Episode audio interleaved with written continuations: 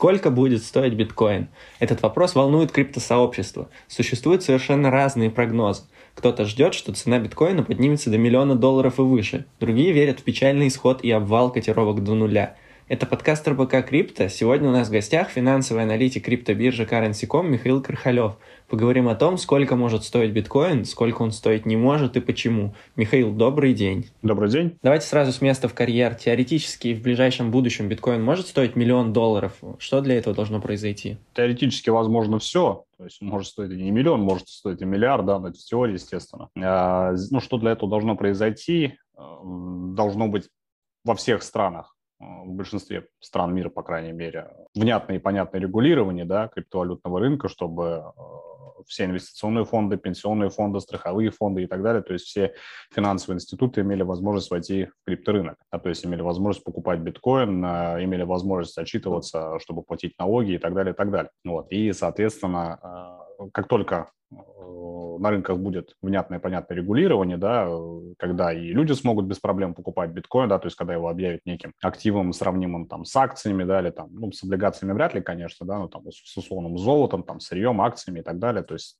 вот в этом случае, возможно, а, возможен рост стоимости биткоина до миллиона долларов, но опять-таки в перспективе там ближайших 15-20 лет. То есть, естественно, это произойдет не сегодня или там не через годик, да, то есть это будет очень такой долгосрочный, длительный процесс. Вот, опять-таки, учитывая, скажем так, ну, инфляцию обычных фиатных валют, да, потому что все они во времени дешевеют, потому что так или иначе деньги нужно выпускать, а, население растет, да, количество товаров и услуг растет, соответственно, денег нужно больше, и естественно, что они обесцениваются. Вот, то есть на этом фоне, а, собственно, биткоин может стоить миллион долларов. Ну, здесь даже, знаете, немного такой, а, как говорится, прикол получается, да, если инфляция доллара там или условного евро будет продолжать усиливаться, и, не знаю, там какой-нибудь какой-нибудь автомобиль типа Bentley будет, ну, если сейчас он там стоит условно миллион долларов, да, то есть он там а, на фоне инфляции может начать стоить 10 миллионов долларов. Ну, то же самое может произойти с биткоином. То есть он сейчас стоит там 50 тысяч, да, и э, доллар может обесцениться настолько, что за биткоин будут давать 1 миллион долларов. То есть здесь такая, скажем так, ну, палка двух концах, да, то есть может потому, что на него действительно есть спрос, а может просто потому, что деньги обесценятся настолько, что э, за биткоин будут давать миллион долларов. То есть вот э, вариантов много на самом деле. Ну, а если мы вот говорим о росте, ну, не учитывая инфляцию, да, о росте до миллиона долларов вот с текущих значений, то получается и капитализация биткоина тоже вырастет? Ну, получается, что да.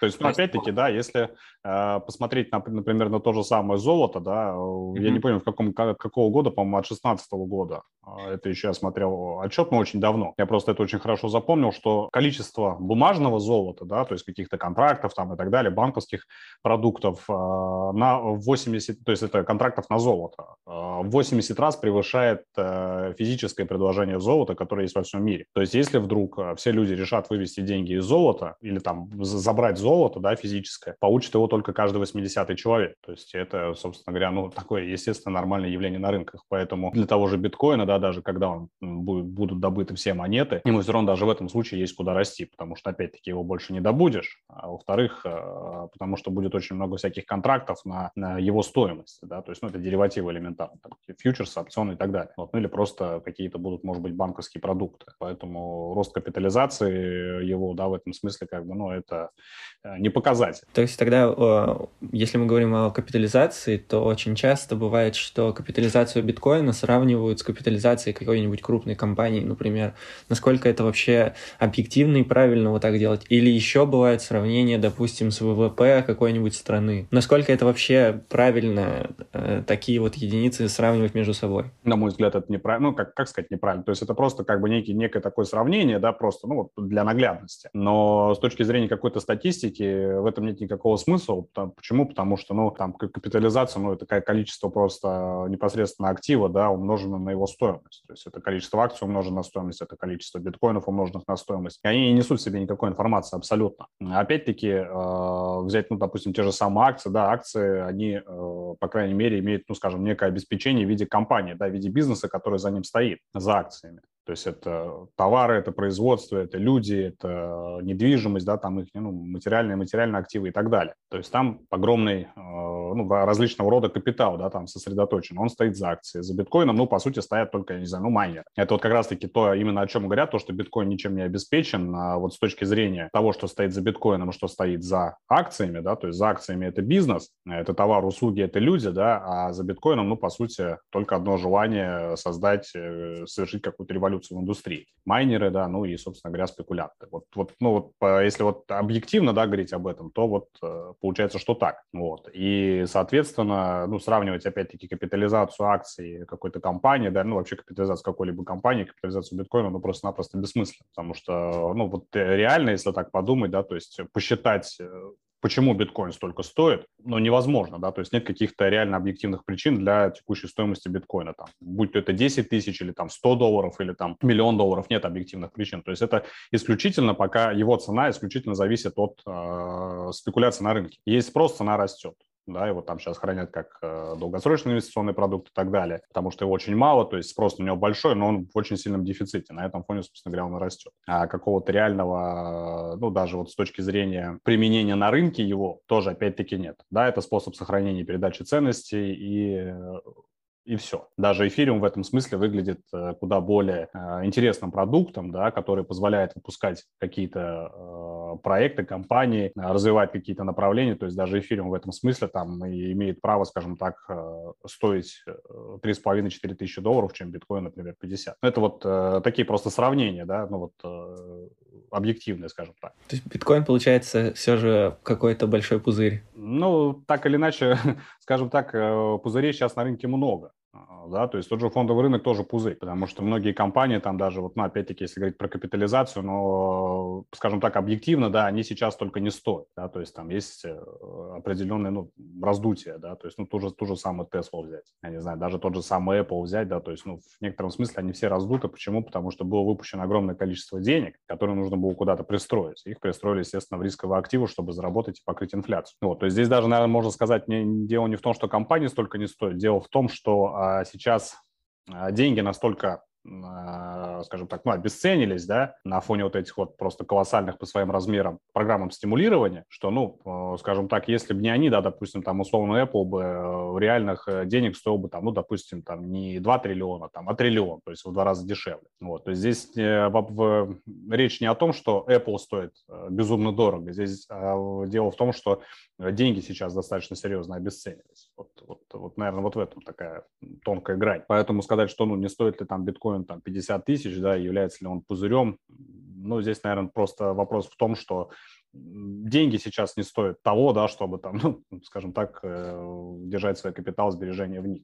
То есть лучше в биткоине, да, и они хоть как-то сохранят твой капитал. И при этом вроде как по прогнозам инфляция еще в ближайшее время не, не планирует сокращаться, там в ближайший год какие-то расчеты на то, что доллар продолжит э, дешеветь, правильно? Ну, а сейчас инфляция в любом случае, мне кажется, будет замедляться. Почему? Потому что, ну, ФРС сейчас уже спохватились э, о том, что Э, ну, как-то немножко за пределы контроля, да, скажем так, вышла ситуация, и они начинают, ну, планируют начать ужесточение монетарной политики, то есть там с ноября по конец первого полугодия 2022 года, и, возможно, там уже в конце 2022 года ставки повысят. Вот, то есть это все идет как раз-таки направлено на то, чтобы а, инфляцию сдержать. То есть, ну, мне кажется, что вот она уже, ну, в этом году, мне кажется, она еще будет держаться в районе 5% в годовом выражении, в США, естественно, да. В 2022 году, ну, она где-то упадет э, до 4, может быть 3,5. 3,5 это будет прям совсем прорыв. То есть мне кажется, что в следующем году этого показателя не достигнут. Вот. А на таргетированные 2%, то есть которые запланировал ФРС, э, они выйдут ну, не раньше, чем э, в 2024, может быть, 2025 году. То есть даже если проводить аналогию с кризисом 2008 года, да, то есть там тоже э,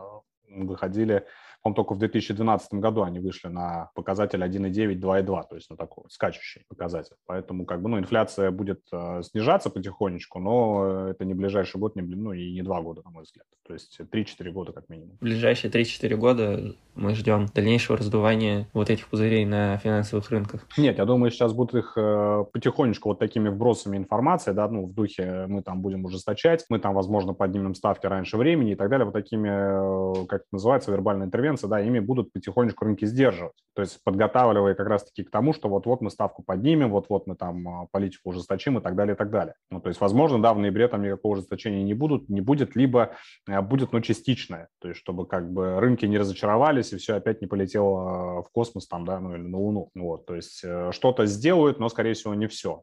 То есть рынком, рынке нужно в этом смысле будет подкармливать и немного сдерживать. Потому что, ну, как бы действительно, если так посмотреть, э, ну, опять-таки, объективно, да, там и статистику прошлых лет, то сейчас там и фондовые рынки, и сырьевые рынки, да, и находятся на просто на каких-то невероятных рекордах, на рекордных значениях, да, и как бы причин для остановки сейчас не расти дальше, да, то есть у них нет. То есть экономика восстанавливается, но буксует, э, инфляция высокая, деньги продолжают печатать, то есть почему бы и нет. То есть нет каких-то факторов, которые бы их сдерживали. И ФРС, и Европейский центральный Центральный банк, они это понимают, и вот как раз-таки начинают сейчас под конец года, на начало следующего года какие-то шаги для этого предпринимать, чтобы сдержать вот это вот, э, ну, просто невероятное раздутие пузыря. Так, я предлагаю вернуться к биткоину, да, мы немножко отошли от темы. Вот мы уже поговорили о том, насколько высокой может быть цена биткоина и почему.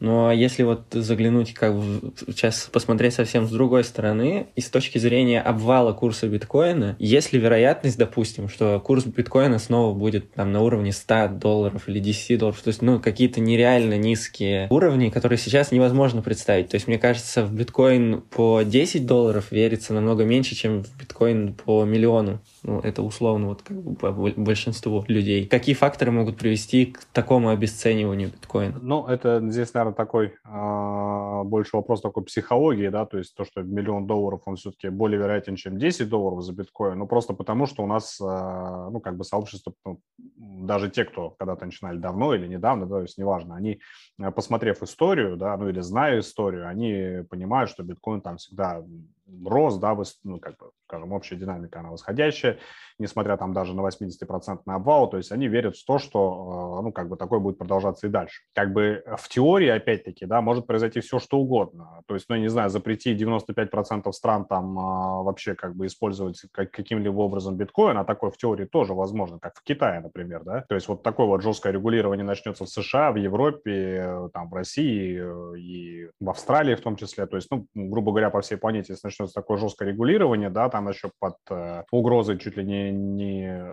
попадания в тюрьму, то ну, просто 99% э, держателей биткоина, они от него избавятся. И все. И в этом смысле биткоин легко очень обрушится, и не до 10 долларов, он может и до нуля обрушиться. То есть вот в теории такое возможно тоже. Факторов хватает. Вопрос только в том, что, ну, как бы, будет ли это адекватное поведение, там, ну, того же США, да, Китай это такая закрытая экономика, да, то есть у них идеология все-таки коммунистическая, экономика это капитализм, то есть вот э, несмотря вот на капитализм, у них все-таки вот коммунизм преобладает, они закрыты от, как бы от всего мира, да, они стараются что-то э, свое создавать. США более в этом смысле лояльные, то есть они за развитие каких-то технологий, они, ну, опять-таки, за демократию, да, и я думаю, что прямо уж так давить крипторынок они не будут. А, соответственно, если они делать этого не будут, они будут его регулировать. А если они будут его регулировать, значит, туда постепенно начнут приходить и э, институциональные инвесторы, и какие-то другие страны, да, и регионы начнут более э, лояльно относиться, относиться к крипторынку, и вот, соответственно, вот на фоне вот этого всего вероятность его стоимости в 1 миллион долларов, она выше, чем стоимость 10.